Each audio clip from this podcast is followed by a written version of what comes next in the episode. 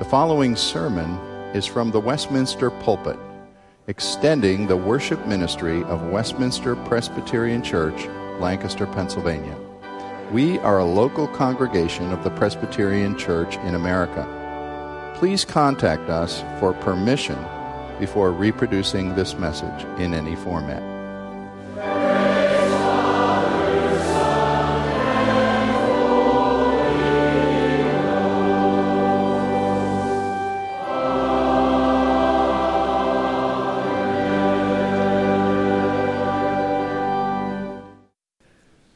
Peter's a scholar, a president, and a friend of this church. We're proud to have him here. A year ago, I thought, who could we get as an outside voice to speak on the 500th anniversary? I knew we couldn't get anybody next Sunday because they'd all be obligated. I said, Peter, is there a chance you could come the Sunday before? And he said, yes. Peter Lillback, we're so glad you're here. No, I count it a great honor to uh, have worked with uh, your senior pastor on the board of Westminster Seminary now for several years, and it's truly a privilege to be in this pulpit. And on behalf of all the folks at Westminster, I want to thank Westminster Presbyterian Church in Lancaster for your extraordinary generosity as a local congregation for the work of our seminary. You have faithfully, regularly, and extremely generously supported our work. You are one of the exemplars of local churches who believe in seminary education and I want to thank you all. We really appreciate your generosity, and it means the world to us.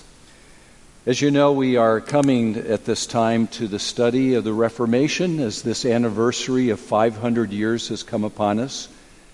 And I think we all realize that there are very few things in human history that are remembered 500 years afterwards. And this is one of these moments.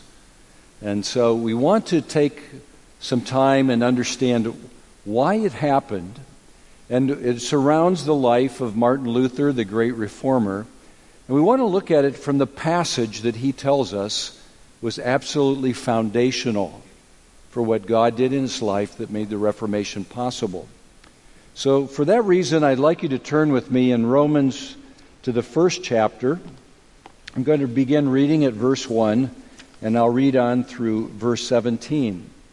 We'll especially be looking at verses 16 and 17, but the context is very important, and therefore we want to hear it and uh, follow along with that as we carefully pay attention to God's Word. So allow me then to lead you in the reading of God's Word from Romans chapter 1, beginning at verse 1 through verse 17. And please hear and follow along with God's holy, infallible, inspired, inerrant Word. Paul, a servant of Christ Jesus, called to be an apostle, set apart for the gospel of God, which he promised beforehand through his prophets in the Holy Scriptures concerning his Son, who was descended from David according to the flesh, and was declared to be the Son of God in power, according to the Spirit of holiness, by his resurrection from the dead, Jesus Christ our Lord, through whom we have received grace and apostleship to bring about the obedience of faith for the sake of his name among all the nations, including you, who are called to belong to Jesus Christ. To all those in Rome who are loved by God and called to be saints, grace to you and peace from God our Father and the Lord Jesus Christ. First, I thank my God through Jesus Christ for all of you, because your faith is proclaimed in all the world. For God is my witness, whom I serve with my spirit and the gospel of his Son, that without ceasing I mention you always in my prayers, asking that somehow, by God's will, I may now at last succeed in coming to you. For I long to see you, that I may impart to you some spiritual gift to strengthen you. That is, that we may be mutually encouraged by each other's faith, both yours and mine. I do not want you to be unaware, brothers, that I have often intended to come to you, but thus far have been prevented, in order that I may reap some harvest among you as well as among the rest of the Gentiles. I am under obligation both to Greeks and to barbarians, both to the wise and the foolish. So I am eager to preach the gospel to you also who are in Rome. For I am not ashamed of the gospel. For it is the power of God for salvation to everyone who believes, to the Jew first and also to the Greek. For in it the righteousness of God is revealed from faith for faith, as it is written, the righteous shall live by faith. Let's pray together now. Lord, would you please now apply these extraordinary words that have changed history to our hearts? Would you help us to hear your Spirit is our teacher, and that thereby we might grow and continue to carry on the work of the great Reformation, begun by the Apostle Paul through Christ our Lord. Amen. As you know, we measure our lives in time. Various anniversaries have significance in our lives. I was looking at your worship bulletin and I noticed this is the Jubilee year, of this church. 50 years in the uh, life of ministry. All of us can think of different anniversaries of life. Maybe Sweet 16 comes to mind, 18, or 21, or like me, 65, which is now in the rearview mirror. I can look back at that. I'm officially a senior. I'm taking advantage of it when I go get my cup of coffee. Make that a senior's charge, please. Uh, major events in life are reflection points for measuring history. In fact, many dates without us even loving history. In fact, you might be like the young student who said, I'm not studying history, there's no future in it. Why should I waste my time on what's in the past? Well, stop and think about these dates. I bet we all could agree that we know what they stand for. 1492. Oh, yeah, Columbus sailed the ocean blue, right? How about 1776, those Philadelphia 76ers? How about 1945? Or 2001. But each of those years carry significance and we can identify them in our mind. And so it ought to be with 2017 that brings us back 500 years on October 31st to 1517. Because it was on this date that a very minor act by an obscure German monk occurred that was unwittingly intended to change the world. It was that day that he nailed his 95 Theses to the bulletin board of Wittenberg, Germany. It was the church door of the castle church. He had no idea that what he was doing would have significance 500 years later, but it did.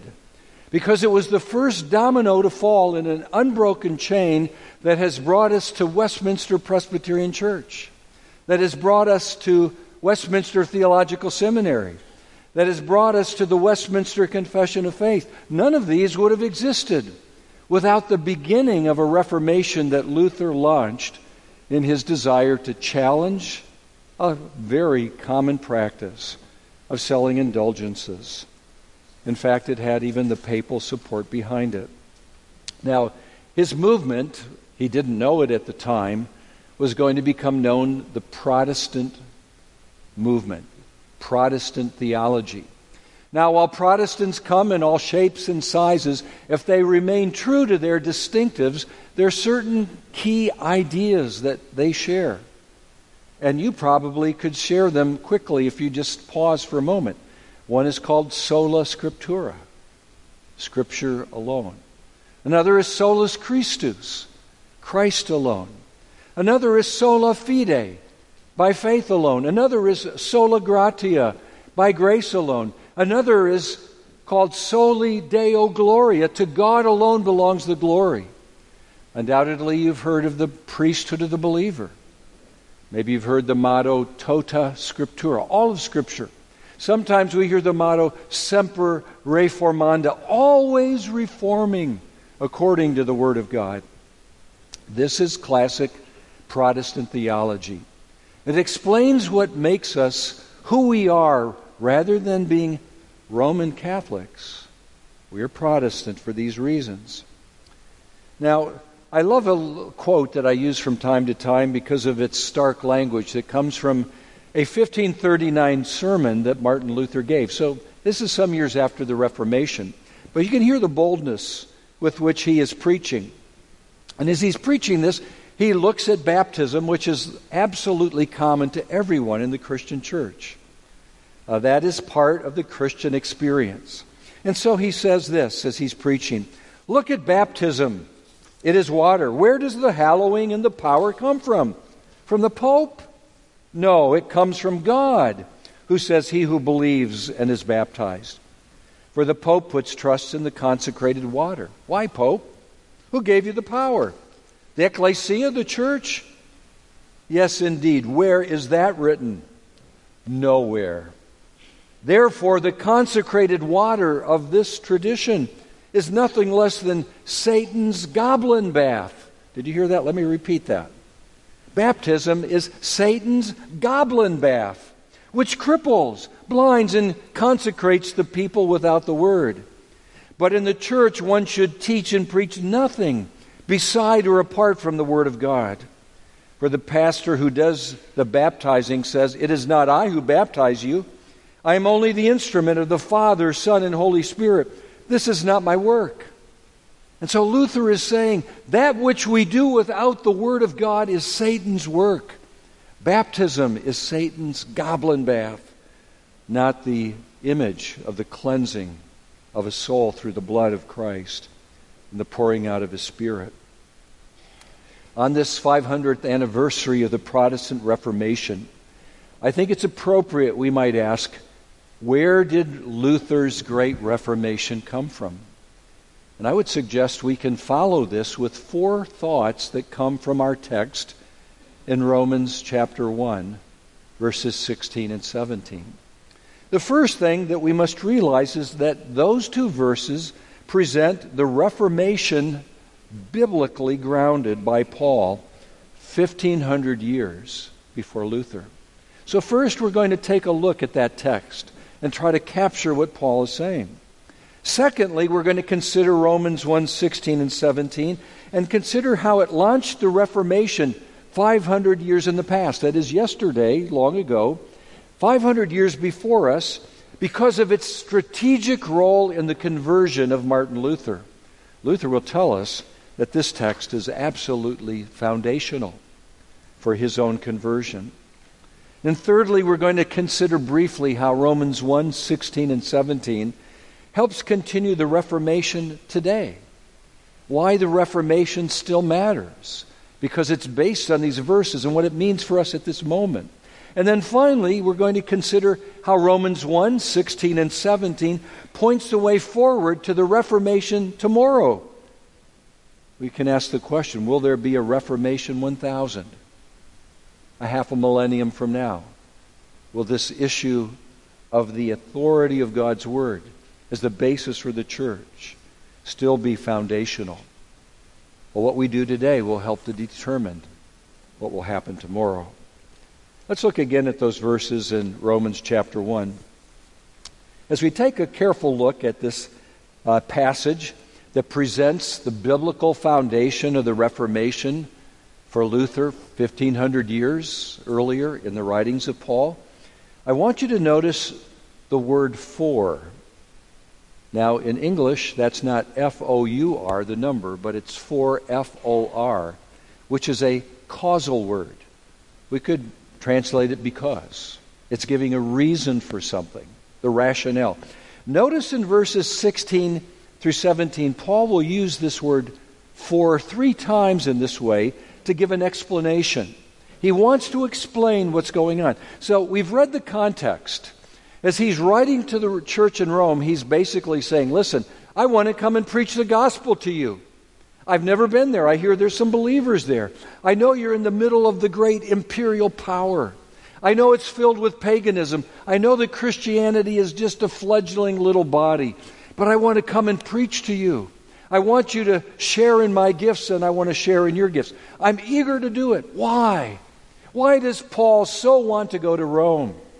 He tells us in verse 16, For I am not ashamed of the gospel he says, I want to come to the center of human civilization and proclaim the euangelion, the good news of Jesus, crucified for sinners, raised from the dead to give life, the one who reconciles God and man, the one who appeases the wrath of God against sinners. I want to preach that in Rome. I am undaunted by the emperor's power. I am not afraid of the paganism that will stand against me. I'm not worried about persecution. I long to come. Why? Because, for I am not ashamed of the gospel. Paul says, I'm going to preach the gospel because I want people to know I delight and I'm, by God's grace, an adherent of the most important message in the history of the world. Now, why is that? For I'm not ashamed of the gospel, for, this is our second gar, our second reason. He says, I am not ashamed of the gospel, for it is the power of God for salvation to everyone who believes, to the Jew first, and also to the Greek. He says, here's logic. I want to preach in Rome. Why? Because I'm not ashamed of the gospel. Why am I not ashamed of the gospel? Because it's God's power unto salvation. The word for salvation here for our theologians is where we get the word soteriology. He says, I am not ashamed of the gospel because it gives us the doctrines of how men and women are rescued from sin to have everlasting life with God. That whole process, I want you to know this is where the power comes from. The gospel is what is powerful, and that is why I want to preach it. That is why I'm not ashamed of it, because it has the power to reconcile sinners with God. And then notice, thirdly, he will mention a third gar. He says, For I am not ashamed of the gospel, for it is the power of God for salvation. And then in verse 17, For in it the righteousness of God is revealed from faith for faith. As it is written, the righteous shall live by faith. What he is saying is, I'm not ashamed of the gospel because it's powerful, and for it reveals the very need that human beings have before a holy God when they are sinners, and that is the righteousness that God gives from faith unto faith, a faith based rightness with God. Paul will go on and say in verse 18 that the wrath of God is revealed from heaven against all ungodliness. But there is a way to be right with God, even though we are ungodly, even though we are sinners, even though we've fallen short of the glory of God. And this is this good news of the gospel. It is the righteousness of Christ. And he says, This is what the Word of God says. Paul says, I find it in Habakkuk 2 4, as it is written, The righteous shall live by faith. Oh, this is so clear to us, isn't it? We all know this. But Luther did not know this. He did not understand this. And the reason is, is that Luther lived in a time when the theology that surrounded his entire church taught that God only blessed those who did their very best. God would not withhold grace to those who do what is within them, that is their best. For our Latinist today, it goes like this Facientibus quod insa est, Deus non de negat gratiam. But if you're not a Latinist, you can just ignore that. He said, I'm an expert, so I had to show you I'm an expert. There you go. No, what does that mean? It meant God graded on a curve. You know how the bell curve works? You know, if you uh, get kind of, you're only 50%, but you're halfway there, so we're going to give you a passing grade. That's how some of us got through some tough math classes, right? Okay, well, in this system, they said, you don't even have to get to the 50% mark. You just need to do your best. If you do your best, it will be enough, and God's grace will take over and finish it the rest of the way for you. Now, that sounds great. The only problem is that what if you have that sensitive conscience that was so important for Luther, where he said, I don't know if I did my best. Maybe I could have fasted a little more. Maybe I could have prayed a little longer. Maybe I could have done another good work. Maybe I could have beat myself a little bit more to mortify my sins. Maybe I could confess another time. He said, I don't know that I've done my best. He always felt he came short. And God only helps those who do their best. This caused Luther to be terrified by the idea of the righteousness of God. Now, this may sound too strong, but this wonderful biblical gospel passage that we've heard was something that Luther hated. He hated this verse. In fact, if you want to hear it, listen to what he says in a 1545 statement. This is just a year before he dies. And he's now describing in one of his writings his own experience. This is a wonderful autobiographical insight into the man who changed history 500 years ago. He's looking back at what was going on in his heart. And listen along. It's an extended passage, but try to hear this personality and how this great gospel passage was not gospel to him. It was a sense of God's condemnation that rested upon his soul. He writes like this I had indeed been captivated with an extraordinary ardor for understanding Paul in the epistle to the Romans. But up till then, it was not the cold blood about my heart that kept me from studying it, but a single word in chapter 1 of Romans the phrase, in it the righteousness of God is revealed. That phrase stood in my way. For I hated that word, righteousness of God which, according to the use and custom of all the teachers, I've been taught to understand philosophically regarding the formal or active righteousness, as they call it, with which God is righteous and punishes the unrighteous sinner. The phrase the righteousness of God for Luther meant God is perfectly right, and that means that he judges people who aren't right. And he said, Man, I'm in trouble. I don't want to study that, but I have to. I'm a student of the Bible. What am I going to do? He goes on to say, Though I lived as a monk without reproach, I felt that I was a sinner before God with an extremely disturbed conscience.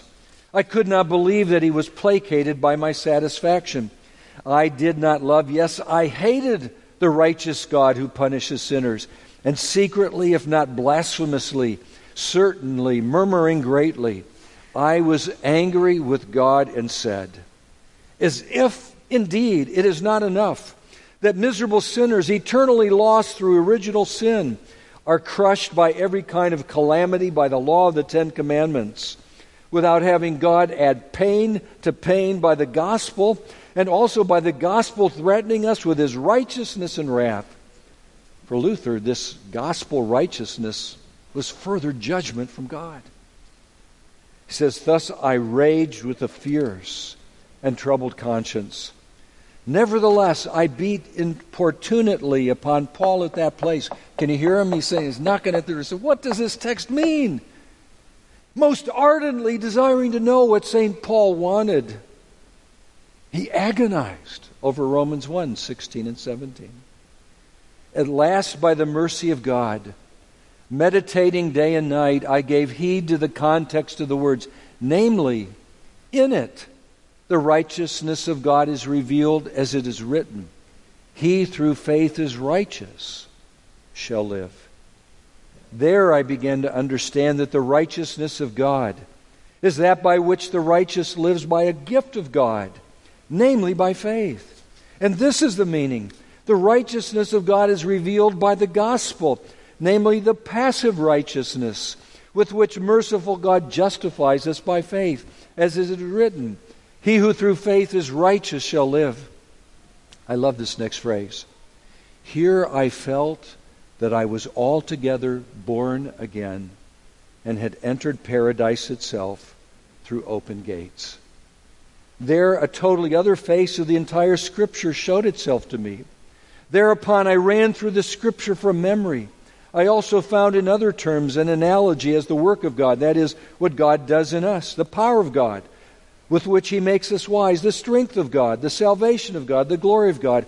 And I extolled my sweetest word with the love as great as the hatred with which I had before hated the word righteousness of God. Now, this conversion turns us then to a very important concept that Luther would have us learn as the beginning of the Reformation was before him. He said, It's not my works of righteousness that make me right with God. It's God's righteousness in Christ received by faith. He would describe it as, as sinners, we are beggars reaching out our hands to a king to receive a gift that we don't earn and we don't deserve. He said, the active righteousness of doing enough to please God, doing your best, will never achieve it. But that's not the gospel. The gospel is not about an active righteousness, it's about an alien righteousness, a righteousness that we are passive in, but Christ is absolutely active in. It is Christ's perfect righteousness, his suffering, his resurrection, all of that given to us. And we simply receive that which we could never have done. That's why it's called the euangelion, the gospel, the good news. It is the heart of the evangelical, the good news people. We are praising God that God did for us what we can never do. And so, as we think about this passage, then, for some of you today, have you come as a beggar before the supreme judge of the world? Have you recognized that your sin has merited God's judgment and wrath? Do you realize that God is angry against sin and sinners? That his wrath is being revealed? But have you come and said, Lord, I have nothing? Like the hymn says, Nothing in my hands I bring, simply to thy cross I cling. Have you cried out to Christ and said, Lord, have mercy on me, a sinner, for Christ's sake? Jesus, you lived where I failed. You obeyed where I have disobeyed. Jesus, you bore the wrath I deserve that I might have the life you earned. You rose again from the dead to conquer the curse that takes me to the grave that I might live forever. If you had the beggar's hands that have come before the Lord and said, Please, Lord, let me have this gift. That's the good news. And it's for you. And that's why 500 years later, we should be celebrating the fact that we've rediscovered the good news that God, who is holy, is yet gracious. And He has given this to us for Christ's sake. Now, as a result of this, Luther is going to address this practice of buying indulgences. Indulgences become very important. They are being used in different ways to get people out of purgatory, to cancel out future sins. And while there's so many that we could use, let me just highlight a few. I imagine my sermon points. I'm going to go through all 95 today. That's almost like 200 pages of footnotes, right? So we won't do that. But just a few, because you got to hear Luther, right?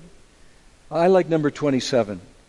They preach only human doctrines who say that as soon as the money clinks into the money chest, the soul flies out of purgatory. Okay, can you hear uh, Tetzel, the great hawker of indulgences? As soon as the coin in the coffer clinks, the soul from purgatory into heaven springs. It rhymes in German and English. That's wonderful, isn't it? But it's human doctrine. In fact, Luther will go on to say this with some strong language. Those who believe that they can be certain of their salvation because they have indulgence letters will be eternally damned together with their teachers. That's number 32. And I, I like some of the others. Uh, I don't have time for all of them, but that would be a good homework in this uh, anniversary year. Go back and read the 95 Theses. They're on the, you can get them on the internet everywhere. They're there, right? Okay, let me just read this uh, 82 and 86. They're among my top 10 of the 95 Theses. Okay. Why does the Pope not simply empty purgatory for the sake of holy love and the dire need of the souls that are there if he redeems an, an infinite number of souls for the sake of miserable money with which to build a church? The, mo- the former reason would be most just, the latter is most trivial. You see what he's saying? If the Pope can get people out of purgatory, why does he make them pay for it? Why doesn't he just do it because he loves their souls? Do you see why the gold stopped flowing from Germany down to Italy? This makes a lot of sense. He's really going after it. 86. Why does not the Pope, whose wealth is today greater than the wealth of the richest man, build this one basilica of St. Peter with his own money rather than with the money of poor believers? Saying, Why is he stealing the bread and the shoes from the poor people to build a church when he can do it with all of his treasures? Why doesn't he just give them the gift of the gospel? And so the righteousness of Christ is offered to sinners. By faith alone it's received. As we conclude, we've considered what Paul taught. He was not ashamed of the gospel. He wanted to preach it because he knew it had power, because it brought righteousness. This is what Luther discovered. He said, I'm not ashamed of the gospel. I want to preach it because it is something that has power to save, because it brings this beautiful word of righteousness, not the ugly word of judgment, but judgment salvaged into righteousness through Christ. Well, thirdly, does the Reformation continue today? Here at Westminster Presbyterian Church, are we still preaching a gospel of sola scriptura, scripture only? Christ alone, by faith alone, by grace alone, to the glory of God alone. Whenever you find a day when Pastor Rogers comes to this pulpit and the Bible's not present, you might need to say, It's time for you to go, sir. This pulpit is a place where the Word of God is preached. When there is a sermon preached and the redeeming work of Christ is not extolled, say, What is wrong with this church? This pulpit has lost sight of its central message. These are the things that mean the Reformation is alive, but you in the pew who hear this message because I know that Dr. Rogers preaches this great gospel. Are you ashamed of the gospel? Have you spoken of it? Have you shared it? Is it the passion of your heart? Are you convinced that souls are lost without Christ and therefore you want them to know the power of the gospel? that without this Christ, there is a judgment. The wrath of God is coming. That unless they hear this good news, there is no good news. What does it profit a man if he gains the whole world but loses his soul? Only the gospel does this. And when we come to church, are you wanting to this to be a place where you feel better about yourself? Where you're more comforted and everything is a little bit happier? Now, those are not bad things. But that's not why we come here. The chief end of man is to glorify God and to enjoy Him forever. The reason you come here is soli Deo Gloria. To God alone be the glory. That's why we're here. It's all about Christ. And so, uh, all I can say is if we hope when we are long gone, and 99.99% of us will be forgotten except for Pastor Rogers, who will not be forgotten.